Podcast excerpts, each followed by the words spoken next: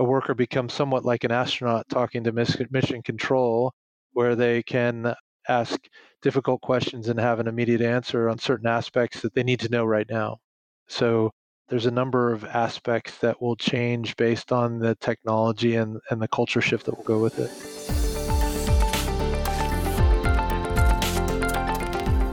You are listening to the Future Proof Operations podcast. The manufacturing sector is evolving, and the work that happens on the front line is the key to driving future readiness. On each episode, we bring you conversations with global leaders in industrial companies. Our goal is to discuss trends, stories, and people in digital manufacturing and offer the latest insight into solutions. Subscribe and be sure to check out our website for more resources at operations1.com. I'm your podcast host, Benjamin Brockmann. This episode is brought to you by Operations One. Operations One is the leading platform to bring operations to a new level of excellence.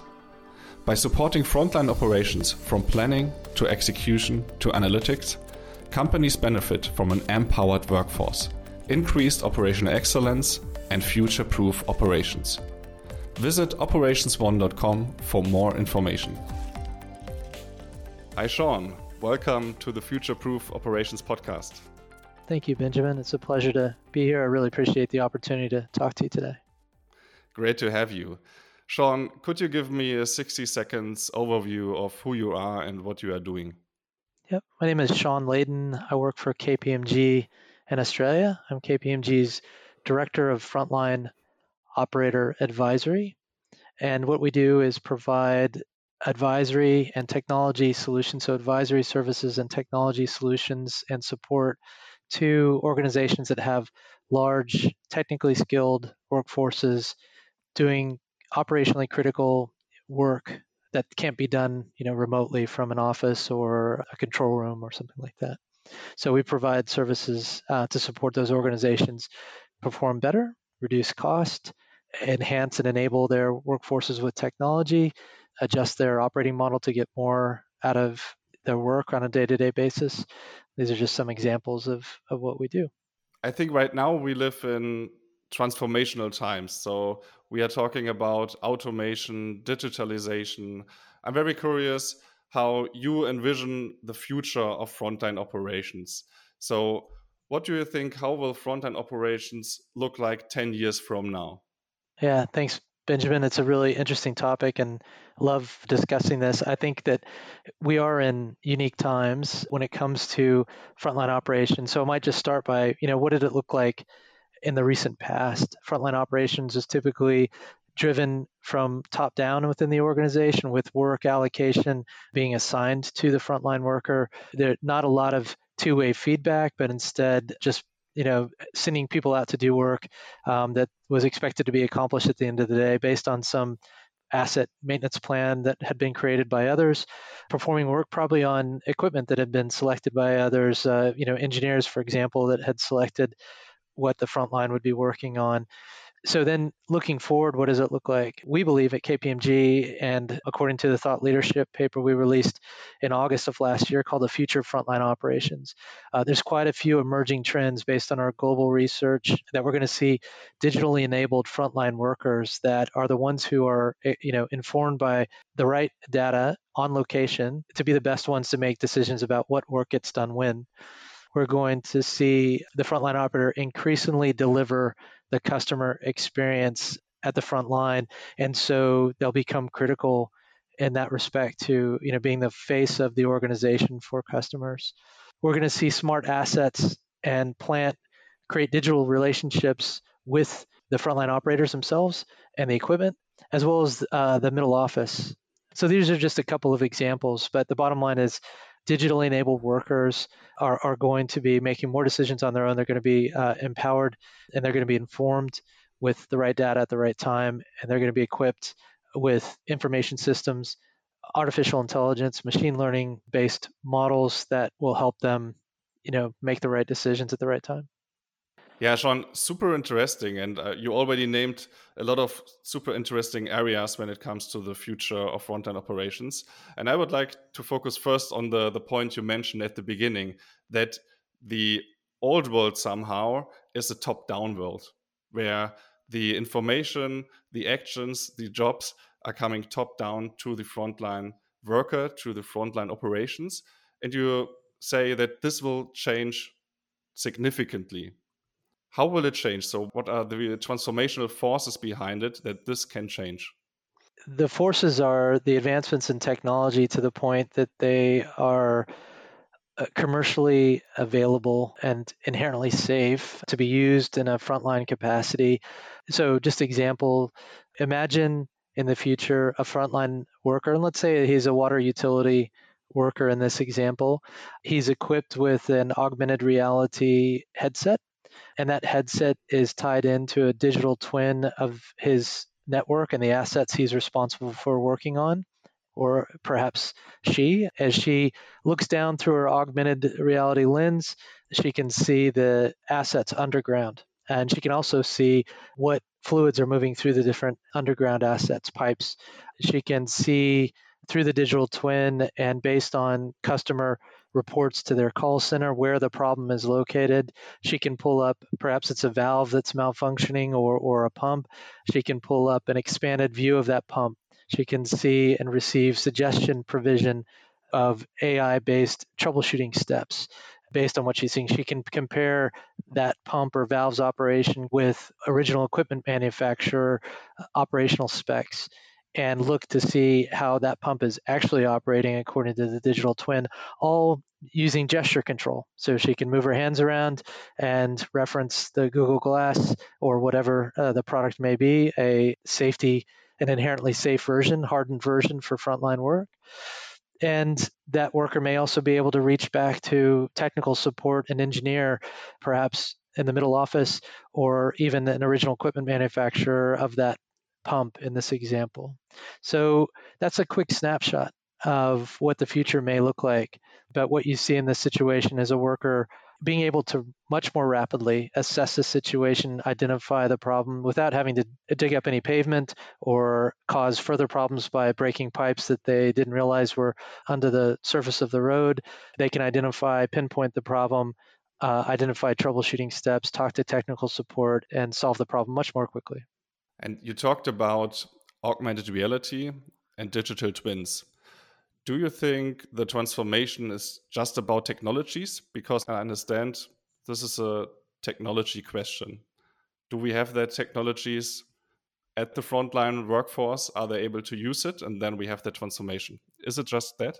So I was formerly a U.S. Navy F-18 pilot, so a fast jet pilot and carrier based. So that was my frontline operations experience. So I believe that there will have to be new ways of thinking as well as new ways of working. And by that I mean that we'll have to introduce more and more a culture of high reliability in workforces that are equipped this way. Another hypothesis that we uncovered in our research that's captured in our report is that because of the reduced number of workers in the future in the field and controlling through IoT and direct digital connections with assets, we're going to need to have more robust digital operational safety technologies, for example, that provide them a visual reference and timing of isolations. So you can imagine again in this example of a worker with an augmented reality lens that worker, and perhaps this is now a electrical power utility, looks up and can see which part of the power line is isolated and for how long it's safe to work on that power line. The, the, the work permit is digitally reflected and color coded, you know, power lines that are green, safe to work, and red on either side of the isolation and uh, timing. They could also access who is on the permit. So, how many workers are signed on currently as they get ready to re energize that power line and release it. So, basically getting back to your question is the technology transformation the only part of it? No i believe we're going to need cultural transformation that will bring in principles of high reliability into just how workers like this will do their work day to day. Super interesting. And i'm asking myself if we talk about learning new technologies so learning how to use them on the one hand side and getting more and more capabilities as a frontline worker how can we make sure that the frontline workforce will be able to get that knowledge and that capabilities. You talked about cultural change. How do you see that? a great question that leads to, to another one of our hypotheses that we're going to see the roles of people change in the front line. We're going to see an increase in the number of roles that are digitally focused. So your IT and OT support will move from the office to the front line where they'll be expected to be on the front line supporting frontline workers. And you'll also see frontline workers having more digital capability and knowledge and know how on, on how to handle their technology. So that will be a shift. Another shift will be that need either for artificial intelligence or live technical support, you know, and reach back to an organization. So a worker becomes somewhat like an astronaut talking to mission control, where they can ask difficult questions and have an immediate answer on certain aspects that they, they need to know right now. So, yeah, there's a number of aspects that will change based on the technology and, and the culture shift that will go with it. Within your research, within your thought leadership, you name 10 hypotheses of how frontline operations will change. I assume we already talked about some of them. Other hypotheses where you say, hey, these are big transformations which are going on? Absolutely. Benjamin, I think there's some important ones to talk about that haven't naturally emerged yet. One of them is, you know, we've talked a lot about digital twin and augmented reality relay of that information to the frontline operator. What will make this possible is next generation telecommunications, you know, 5G connections to be able to handle the bandwidth, the, the flow of data that will be necessary to enable this to reduce the latency. So that's one that organizations need to be thinking about as they build computing platforms and introduce new technologies that workers will need to use. They'll need to think about what's the backbone of this is it's 5G architecture. Also, edge computing, low code applications will start to emerge as something that's really important. That's one that's not obvious, but you know, one that people usually sort of it grabs their attention and I usually get the response that hey, we haven't really thought about that yet. Another one is that asset aftermarket service models will change in that when Rolls-Royce sells Qantas in my region of the world a jet engine, they don't sell a jet engine, they sell an outcome. They sell aircraft availability. So more and more original equipment manufacturers will sell an outcome. And to achieve that outcome, they'll be providing support so that we believe you'll start to see, as a part of your front line, OEM employees working into your front line to support their work on whatever equipment that they've provided to ensure that that outcome is delivered. You also see direct support provided. You said that OEM employees will work within the front line. Yes. Is it connected to the point which you brought up in your research as well, where you say customer experience and frontline operations will get more and more connected? Yes. What do you mean by that? Essentially, through, and we're seeing it, you know, these things play out today a water utility in Australia, Yarra Valley Water, has created an, a management system for their distribution of water that is AI enabled. And it takes in a number of different feeds, and they can see real time where failures are happening. They can see, pull up the work order history and see where in that area where they're experiencing, you know, water supply problems, what the recent work was done in that part of the city eh, or their network, and they can receive AI enabled priorities of repair to restore the most houses to supply as, as possible. So, what you can see is then a worker that's enabled with that information will be able to provide more information to the customer be able to respond more quickly to the critical nodes of the network and resolve problems to, for more people more efficiently. So that's one example in real terms, and we'll be, that will start to become the norm and the what's expected by the customer now that utilities in the world are doing that kind of thing. Super interesting. And in the last minutes, you talked about a lot of different technologies enabling that things.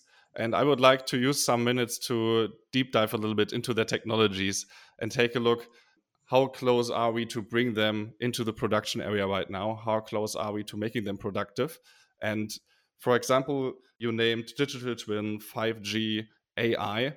5G, for example. So super fast mobile internet. It's crazy. It's super cool to have it. When I talk with our customers or potential customers, I went into their production area, for example, and at some point we are not talking about 5G or Wi-Fi. We are talking about an offline environment because the people have problems to bring internet to the production area at all. So, how do you see the gap right now between state of the art research or innovative technologies, which you can see, which are there? But on the other hand side, what is happening right now in the production areas, in the shop floors of the manufacturing companies?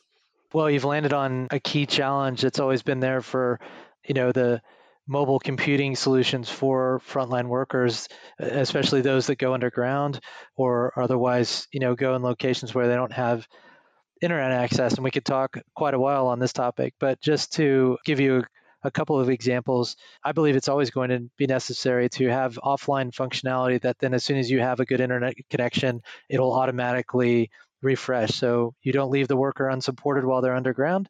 There needs to be a robust, and this is where edge computing comes on. There needs to be a level of computing that happens on the their tablet or their phone or their AR device, whatever it is that they're using, but then seamlessly upload. So 5G comes into it when it's it's about the bandwidth, the latency, the amount of data we're moving. So if you're talking about managing complex graphics to provide a digital twin view of undergrounded assets through a uh, Google Glass so that or similar, you're, you're having this 3D representation. The, the graphics demand becomes quite significant, and it's you know it changes based on head position, and so you're going to need a low latency, high bandwidth connection. And so the 5G network is available in many locations in the world now.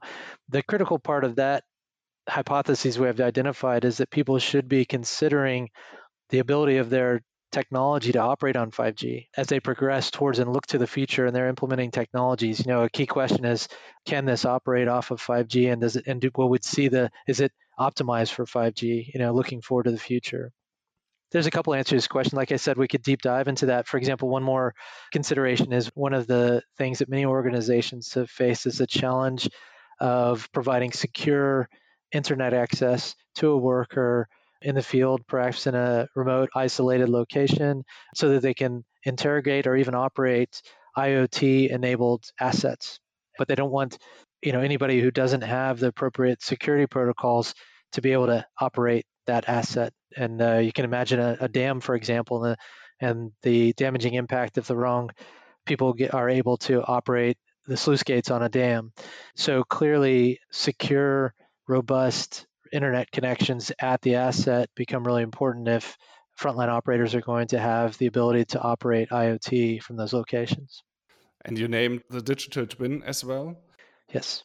Could you explain a little bit what the idea is behind the digital twin and why it is helping the front end operations to work better? Simply put, a digital twin, in my way of thinking, is a digital representation of your system.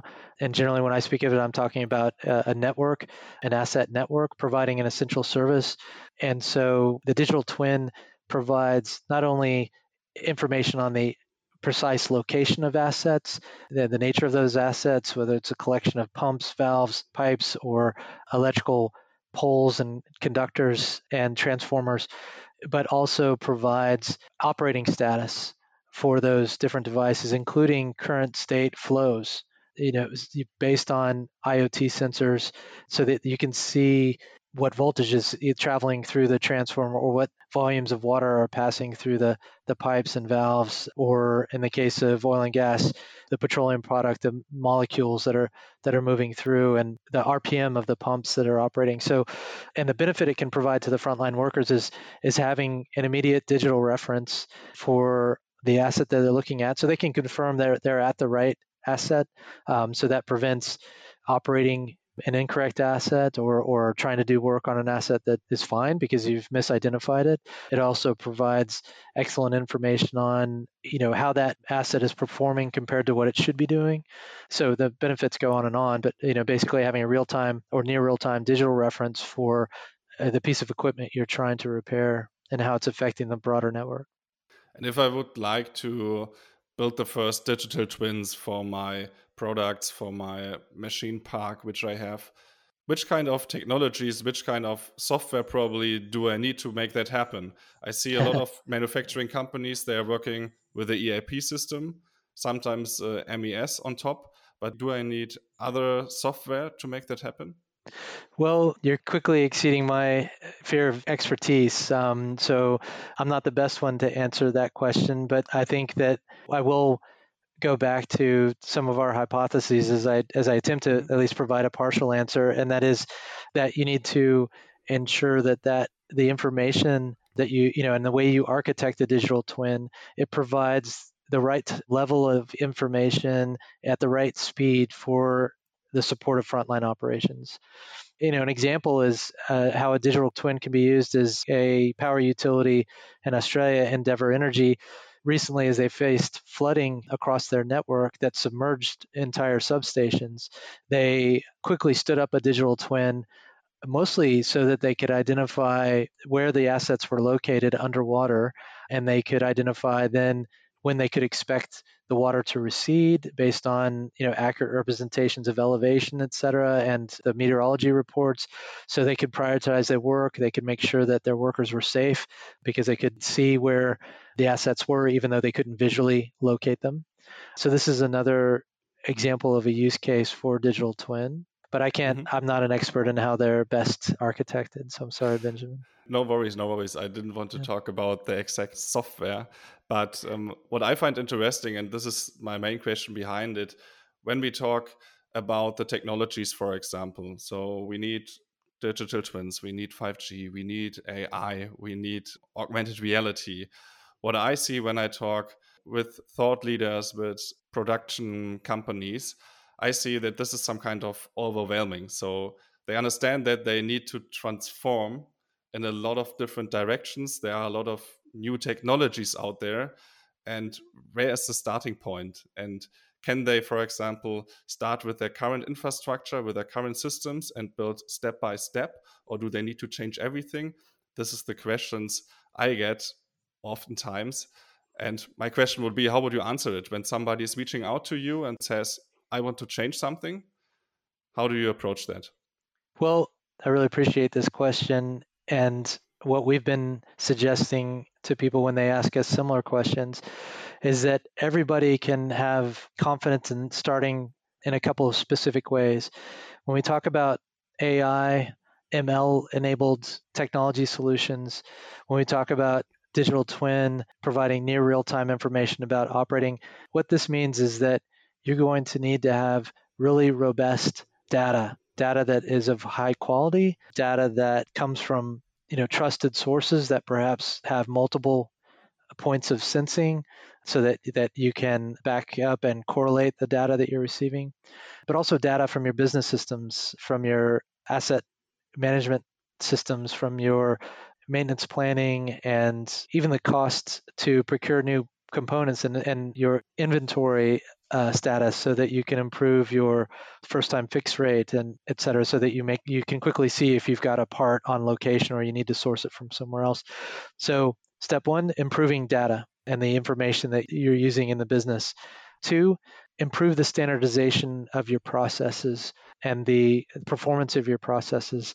How this helps again is in process automation, is the predictability of processes, which again enables artificial intelligence, machine learning. Moving on to the next point, improving your GIS system. So, your geographic information system about your network or your asset base.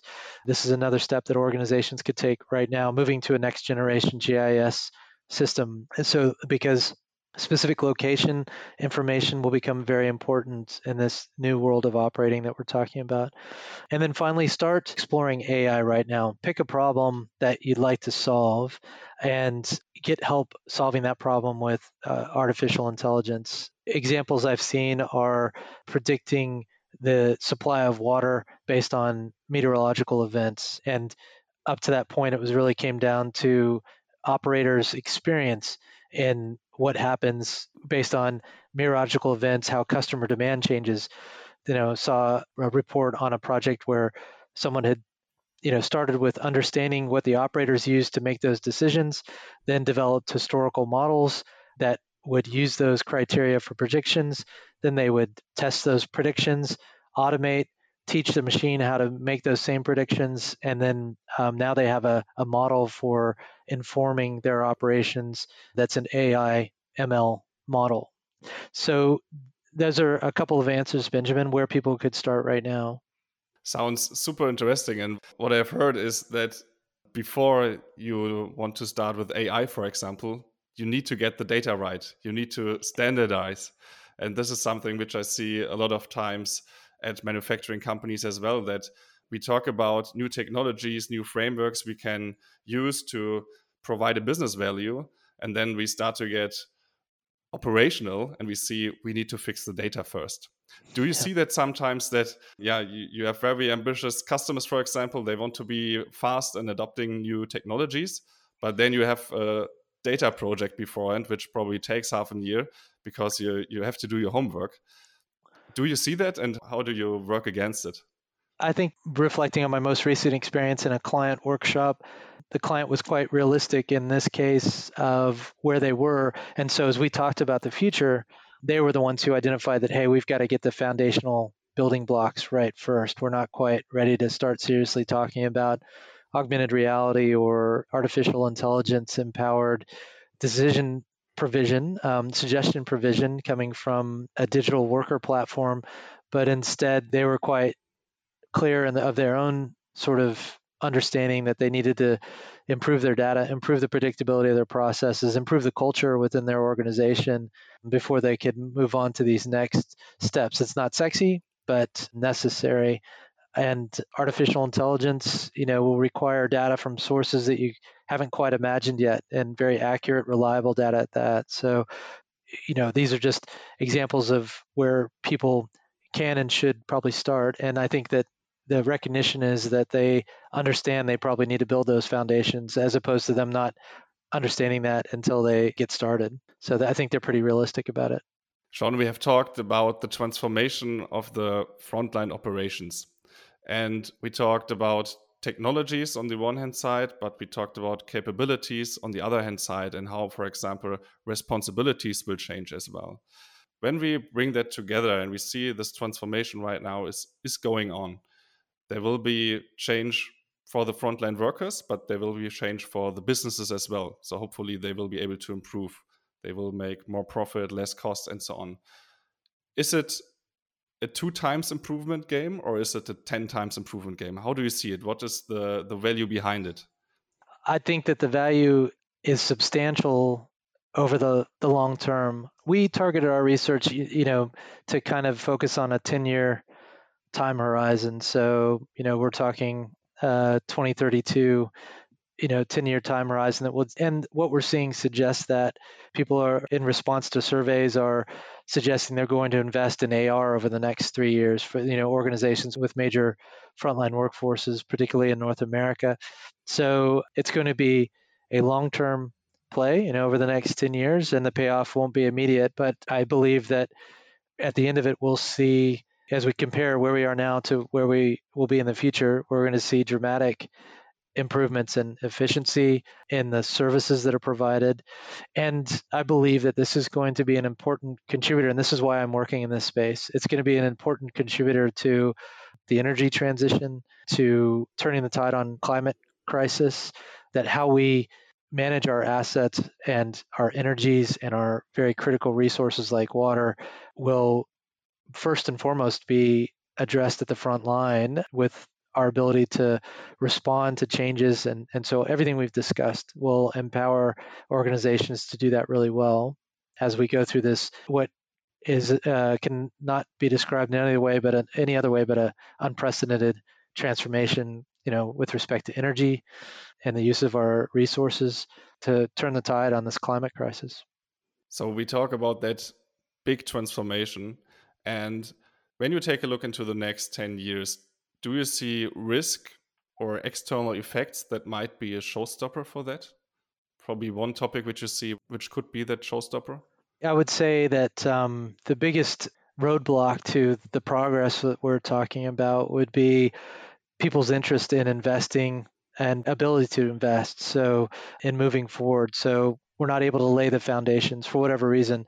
You know, we're seeing international political situations which are, which are disturbing, you know, the stability of economies around the world. We're we're seeing, you know, subsequent resource issues in terms of uh, energy and the cost of energy going up, things like that. So these are all affecting profitability and therefore the amount of capital we might have to invest to improve things. So I think that instability, economic crisis, these would be the major forces that would slow our progress, which ultimately would culminate in an organization not having the free capital to reinvest back into their business to improve how they're doing things digitally and help their workforce become enabled in that way.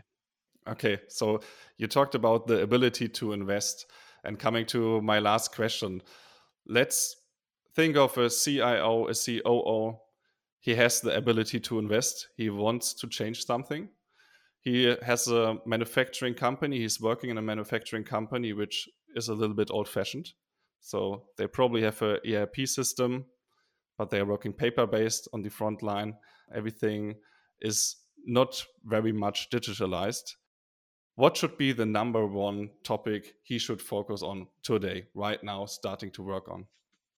Great question. More than eh, perhaps previously, the CIO and the COO will need to work very closely together on their strategy, mm-hmm. um, and then they'll they'll need to be in lockstep on that investment. That's my first thought. Is that, and they'll need to be in full coordination with any technology implementation that's going to affect the front line.